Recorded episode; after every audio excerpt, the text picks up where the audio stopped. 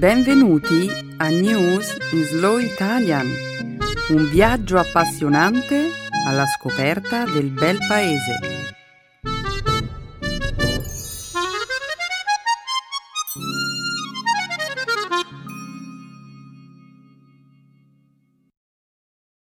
Oggi è giovedì 17 marzo 2016.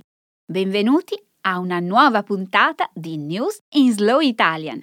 Ciao Benedetta, un saluto a tutti i nostri ascoltatori. Nella prima parte del nostro programma, oggi parleremo delle elezioni statunitensi.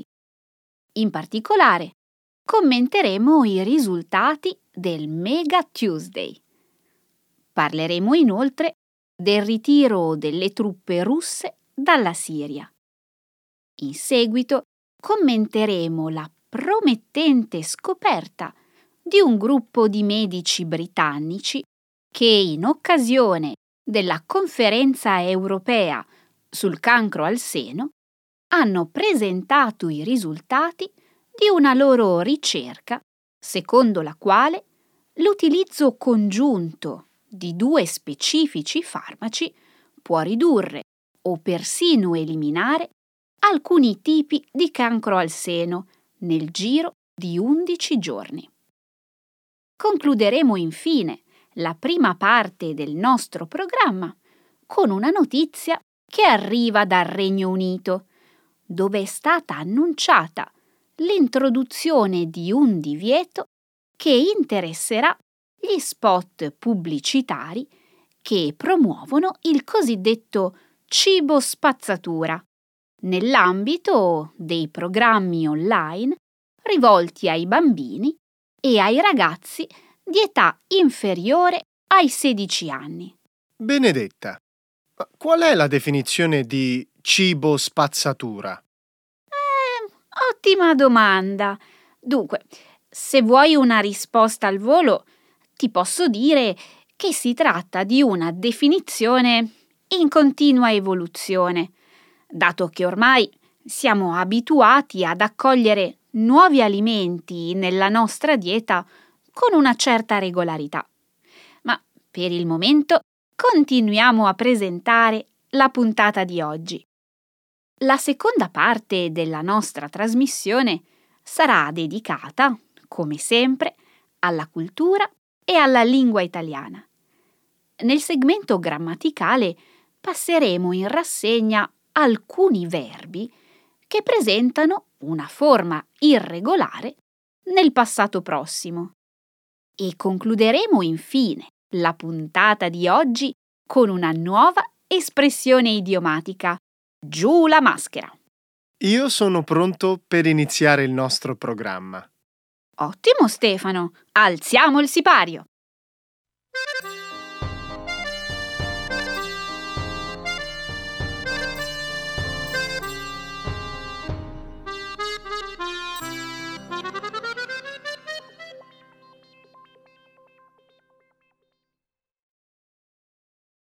Clinton e Trump confermano il loro vantaggio alle primarie. Questa settimana gli Stati Uniti hanno vissuto il Mega Tuesday, uno degli appuntamenti più attesi dell'anno nell'ambito delle elezioni primarie. Cinque stati hanno espresso il proprio voto: Florida, Ohio, Illinois, Missouri e North Carolina, rivelando vittorie inaspettate e la definitiva uscita di scena di un candidato. La più grande sorpresa della serata è stata la vittoria di Hillary Clinton in ogni Stato, un risultato che le ha permesso di incrementare il suo già notevole vantaggio per quanto riguarda i delegati impegnati. Clinton vanta ora un vantaggio di circa 320 delegati impegnati rispetto all'unico altro candidato democratico in corsa, il senatore del Vermont Bernie Sanders. se si includono anche i superdelegati nel conteggio, comunque il vantaggio di Clinton è ancora più grande e raggiunge il numero di 761 delegati. Il favorito repubblicano, Donald Trump, ha conquistato tutti gli stati tranne l'Ohio, dove invece ha vinto John Kasich. La vittoria di Kasich potrebbe dare luogo a una convention molto combattuta quest'estate. Dopo una pesante sconfitta in Florida, il suo Stato, il senatore Marco Rubio ha annunciato la sua decisione di ritirarsi dalla competizione elettorale. Wow, che serata! Ora che Rubio ha abbandonato la competizione elettorale, Trump è l'unico candidato in grado di raggiungere 1237 delegati necessari per la nomination. Ted Cruz, dal punto di vista matematico, ha ancora una chance, eh, ma è piuttosto remota. Per come la vedo io, c'è una sola via per impedire a Trump di ottenere la nomination. Kasich deve sfruttare l'impulso della recente vittoria in Ohio per raccogliere ulteriori consensi tra i rappresentanti della corrente principale del partito e i donatori repubblicani. Kasich è l'unico candidato approvato dalla leadership repubblicana rimasto in gara anche se è praticamente impossibile che riesca a raccogliere i 1237 delegati necessari per diventare il candidato indiscusso del Partito Repubblicano. Sì, questo è vero, ma Casey comunque può impedire a Trump di raggiungere quello stesso numero di delegati.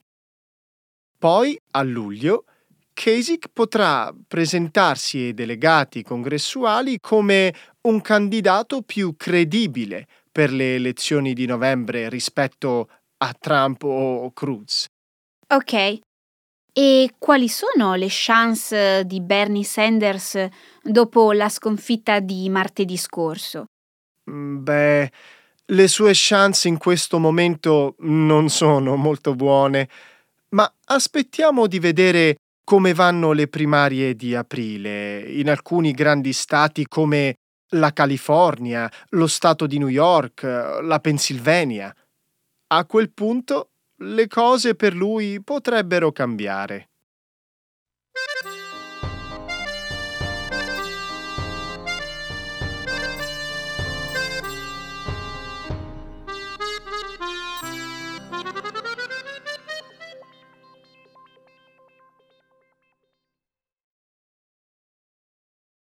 La Russia ritira le sue truppe dalla Siria. Le forze armate russe hanno iniziato a ritirarsi dal territorio siriano. Con un annuncio a sorpresa reso pubblico nel corso di un incontro al Cremlino, il presidente Vladimir Putin, lo scorso lunedì, ha detto che la missione di cui erano stati incaricati il Ministero della Difesa e le Forze Armate è stata, nel complesso, portata a termine con successo. La maggior parte delle forze militari russe ha iniziato a lasciare la Siria nel corso della giornata di martedì. La Russia è un alleato chiave del presidente siriano Bashar al-Assad. Con una dichiarazione rilasciata dal suo ufficio, il presidente ha detto di condividere la decisione della leadership russa. Il ritiro delle truppe è un passo compatibile con la situazione sul terreno, ha detto Assad. Anche l'opposizione siriana ha accolto con favore l'annuncio. la Russia aveva iniziato la sua campagna di incursioni aeree in Siria lo scorso settembre, alterando gli equilibri sul terreno a favore del governo di Damasco e mettendo il regime siriano nella posizione di riconquistare molte zone che si trovavano in mano ai ribelli. Il ritiro militare della Russia coincide con la ripresa dei colloqui di pace di Ginevra, che si sono aperti nuovamente lo scorso lunedì, con l'obiettivo di risolvere il conflitto siriano, una guerra che in cinque anni ha provocato oltre 750.000 vittime. Il governo russo dice di aver raggiunto gli obiettivi che si era prefissato, ma concretamente quali sono gli obiettivi che la Russia avrebbe realizzato in Siria? Secondo il Ministero della Difesa, le truppe russe avrebbero aiutato le forze governative siriane a riprendere il controllo di 10.000 km quadrati di territorio e 400 centri abitati e inoltre avrebbero ucciso più di 2.000 banditi, per usare il loro termine. Sì, questo è quello che dicono loro. Ma secondo Amnesty International, gli aerei russi avrebbero bombardato principalmente i gruppi ribelli appoggiati dall'Occidente, oltre a molte aree civili. Sì, lo so. Il punto però è che la Russia ha raggiunto i principali obiettivi del suo intervento. Consolidare la posizione del presidente Assad, permettendo alle sue forze di riprendere il controllo di settori strategici del territorio siriano e garantire che Assad rimanga un fattore chiave in qualsiasi futuro accordo sulla Siria. Ok, ma è comunque troppo presto per parlare di vittoria sul terrorismo. Putin, presumibilmente, era entrato nel conflitto con l'obiettivo di salvare il suo principale alleato in Medio Oriente. Quindi il ritiro militare della Russia implica che Putin 1.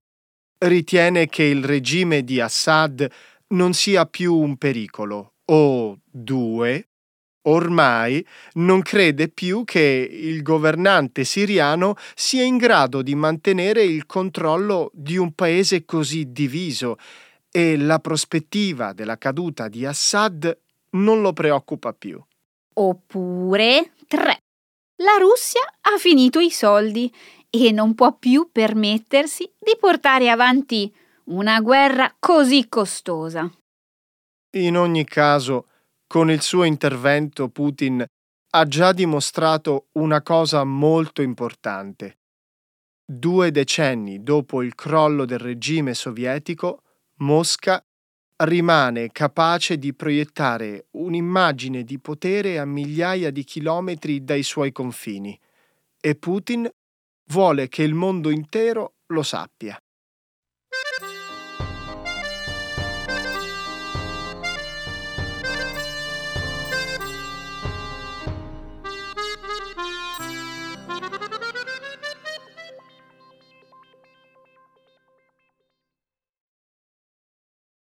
Un team medico sviluppa una terapia capace di curare alcuni tipi di cancro al seno.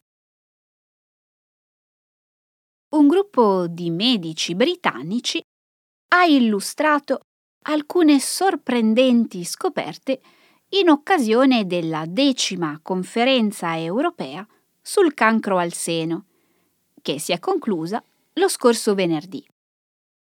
I risultati di un test clinico indicano che due specifici farmaci, se utilizzati congiuntamente, possono ridurre drasticamente o eliminare alcuni tipi di cancro al seno in circa 11 giorni.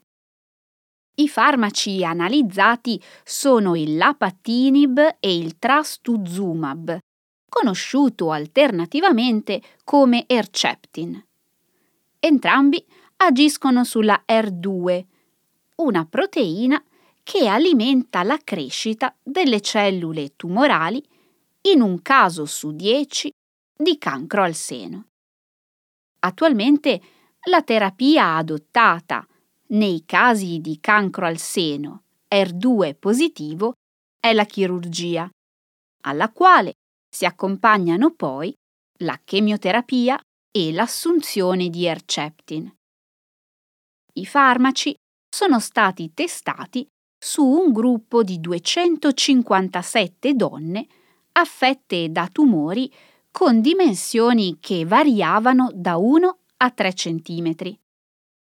L'obiettivo della ricerca era quello di studiare l'impatto di questi farmaci sui tumori nel breve lasso di tempo tra la diagnosi del tumore e l'intervento chirurgico di rimozione. Tuttavia, al momento dell'operazione, i chirurghi hanno notato che alcune pazienti non presentavano segni di cancro. Dopo meno di due settimane di terapia, nel 17% dei casi i tumori presentavano dimensioni inferiori ai 5 mm, mentre nell'11% dei casi erano scomparsi completamente. Questi risultati sono davvero sorprendenti. Nemmeno i medici che hanno condotto gli esperimenti si aspettavano una cosa del genere. Sì, Stefano, sono risultati molto incoraggianti, ma sarà necessario condurre ulteriori esperimenti, soprattutto perché i casi di cancro R2 positivo presentano un rischio maggiore di recidiva. E se poi in alcuni casi questi farmaci sono realmente in grado di eliminare i tumori? Nell'11% dei casi. Sì, è una percentuale elevata. Dunque, se questi farmaci hanno davvero questo effetto, molte donne non avranno bisogno di sottoporsi alla chemioterapia. Eh sì, Stefano. Che c'è, Benedetta? Questa scoperta non ti entusiasma? Sì, certo, ma penso al rischio di recidiva. In realtà non sappiamo ancora quale sarà l'effetto di questo nuovo trattamento sulla sopravvivenza a lungo termine. Gli studi realizzati finora hanno dimostrato che la terapia è applicabile unicamente alle donne affette da un particolare tipo di cancro. Al momento non ci sono prove che questa terapia possa rivelarsi efficace per altri tipi di cancro al seno. Ok, ho capito. Ma supponiamo che ulteriori studi confermino i risultati attuali. Queste scoperte potrebbero essere il punto di partenza per un approccio maggiormente personalizzato nel trattamento del cancro al seno. Dopotutto, la possibilità di abbinare le caratteristiche specifiche di un tumore con un intervento terapeutico mirato è considerata come la nuova frontiera in campo oncologico.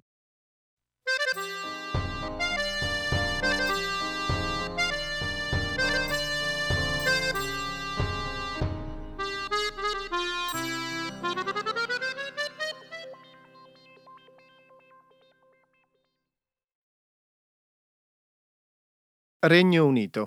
In arrivo il divieto di pubblicizzare online il cibo spazzatura. Il Comitato per le pratiche pubblicitarie, l'organo che definisce le norme in materia di pubblicità nel Regno Unito, ha intenzione di vietare gli spot che promuovono il cibo spazzatura nei programmi di video streaming dedicati ai bambini. Secondo la BBC, il comitato avvierà una consultazione popolare sull'argomento entro l'estate. Nel 2007 Ofcom, l'autorità responsabile per le comunicazioni televisive, ha introdotto una serie di regole molto rigorose al fine di vietare la pubblicità di alimenti ad alto contenuto di grassi, zucchero e sale nel corso dei programmi televisivi dedicati a un pubblico di età inferiore ai 16 anni. Tuttavia, gli spot che promuovono il consumo di alimenti nocivi alla salute accompagnano comunque la visione online dei medesimi programmi. Qualora venisse approvato, il nuovo regolamento, che avrebbe inoltre il sostegno dell'Advertising Standards Authority, interesserà il contenuto di numerosi siti di video streaming, come ad esempio YouTube. Molte aziende attualmente scelgono la comunicazione video online per far conoscere i loro prodotti al pubblico più giovane. Il consumo di junk food è considerato uno dei principali fattori responsabili dell'insorgere dell'obesità e altre patologie, sia nei bambini che negli adulti. Nel 2014, nel Regno Unito, si sono registrati 13.477 13.477 reclami con riferimento a oltre 10.000 spot digitali. Com'è possibile che si decida di vietare gli spot che promuovono alimenti considerati nocivi per la salute sui canali televisivi per bambini, ma non online? Non ha senso. Beh, non dimenticare che il regolamento attualmente in vigore è stato elaborato nel 2006. Da allora il numero dei bambini che seguono i programmi sui siti di video streaming è aumentato tantissimo e adesso è necessario aggiornare il regolamento. Sì, sono d'accordo.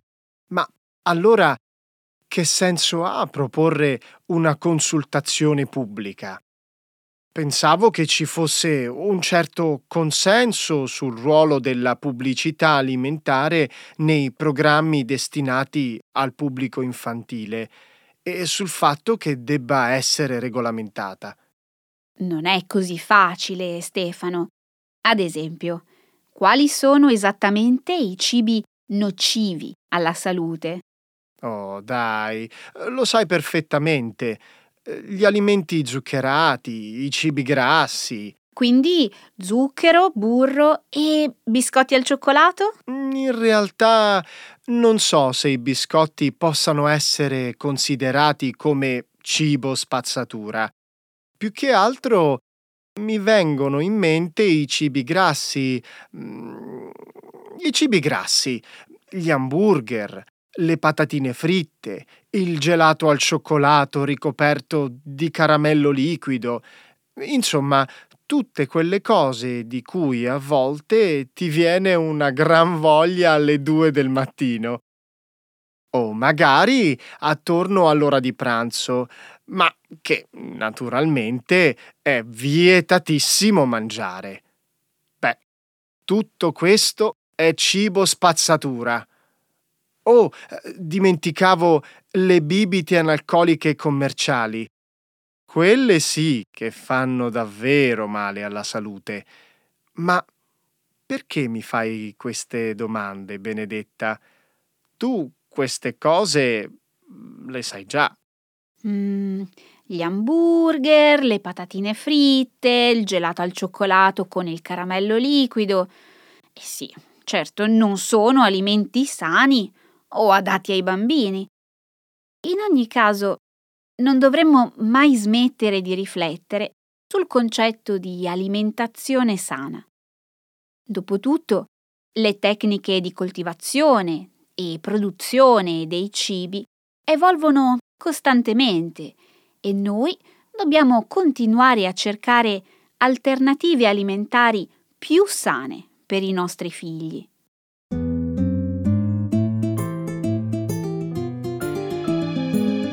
Adesso la grammatica. Per capire le regole di una lingua poetica.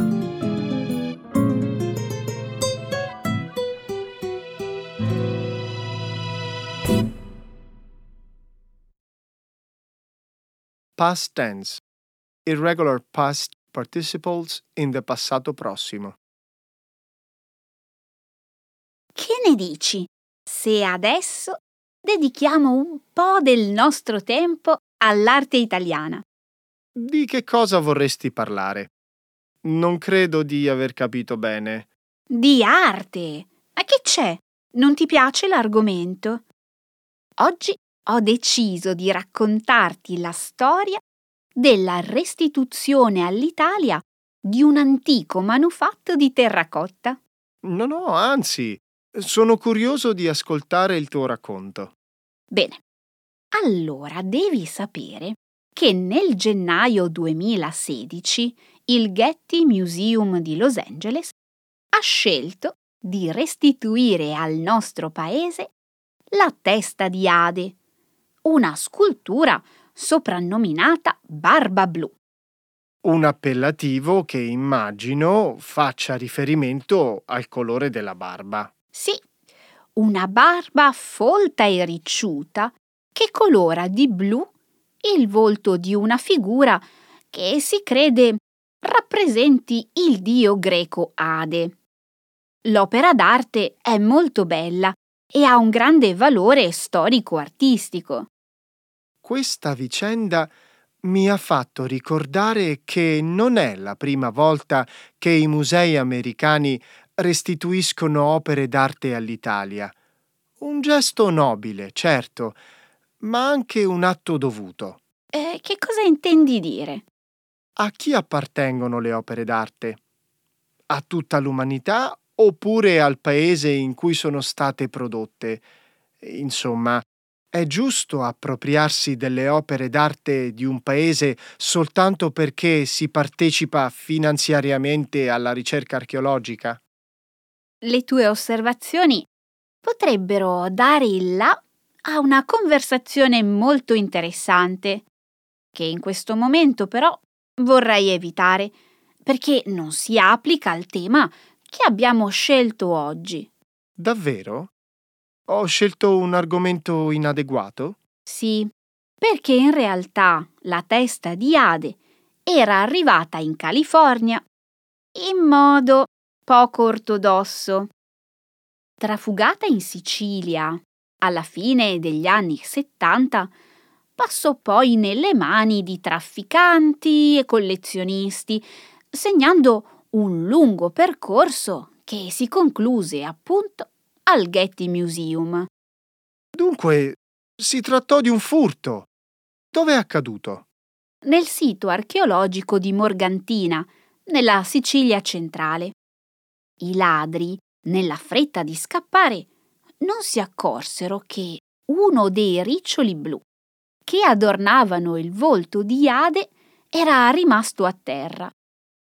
Molti anni dopo, due archeologhe italiane Comparando questo frammento con la scultura esposta al Getty, hanno potuto stabilire un collegamento tra i due oggetti. Una specie di scarpetta di Cenerentola. Esatto. Il merito del recupero dell'opera va infatti a un'archeologa siciliana che negli anni Ottanta aveva trascorso un periodo di studio al Getty e ricordava quindi con chiarezza la scultura dalla barba blu custodita nel Museo Californiano. Che memoria! Complimenti! Questa archeologa ha avuto un'intuizione geniale. Vero. C'è voluto del tempo, ma alla fine è stato possibile accertare che il frammento di terracotta, rinvenuto in Sicilia, apparteneva alla barba blu della scultura esposta in California. Beh, quello che conta è che la testa di Ade adesso si trova in Italia. Sì, Barba Blu, dopo il suo lungo soggiorno californiano, è tornato in patria grazie al lavoro e alla tenacia delle due archeologhe che hanno lavorato al caso e ovviamente grazie alla collaborazione tra le istituzioni italiane e il Getty Museum. Perfetto. Adoro le storie a lieto fine. Ecco le espressioni, un saggio di una cultura che ride e sa far vivere forti emozioni.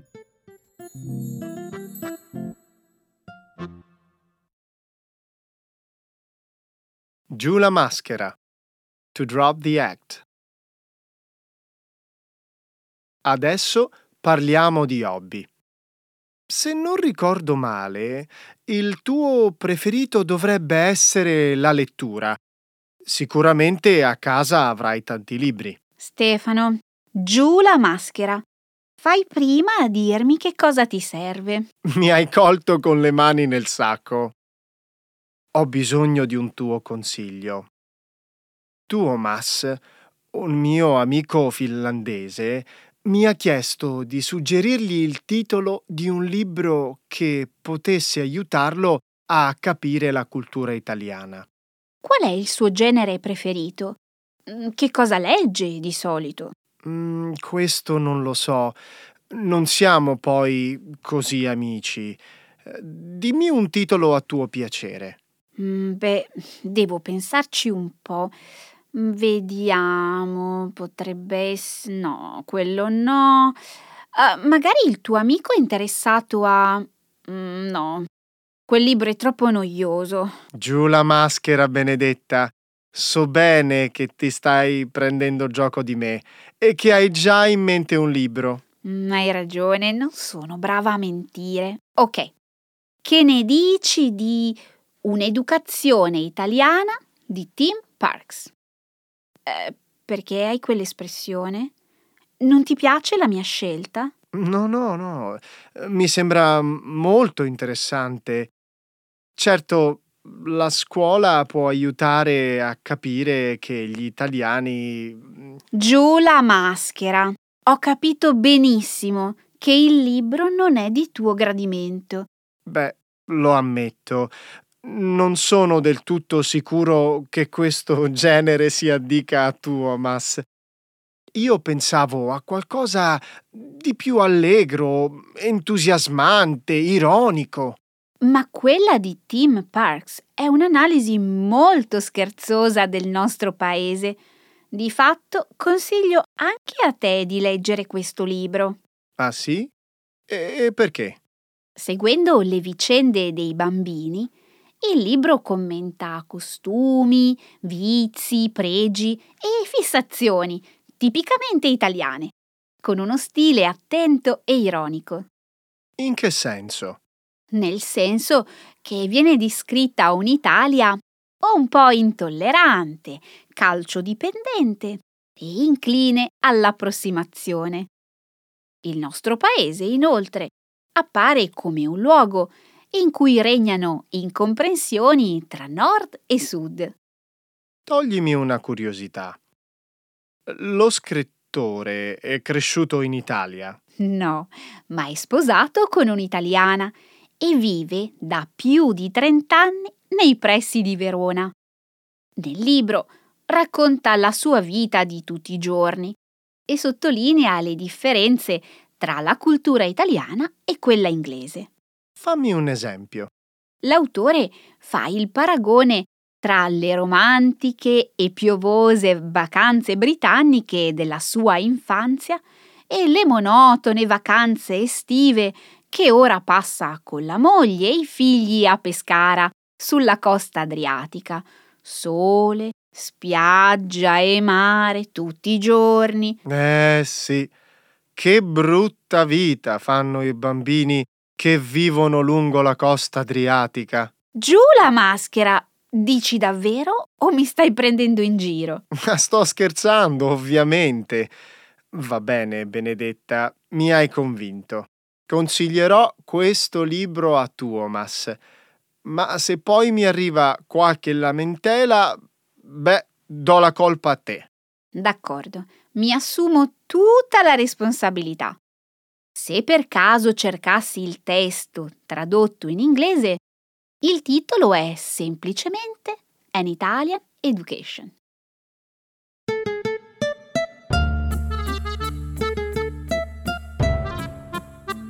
Stefano, giù la maschera, il nostro tempo mi sa che è finito. Ebbene sì, è finito. Oggi abbiamo parlato anche della mia città, Pescara. Bellissima città, un Ebbene mare sì. meraviglioso. Eh sì. Bene, grazie a tutti gli ascoltatori e ci vediamo alla prossima settimana. Ci sentiamo la prossima settimana, buona settimana a tutti!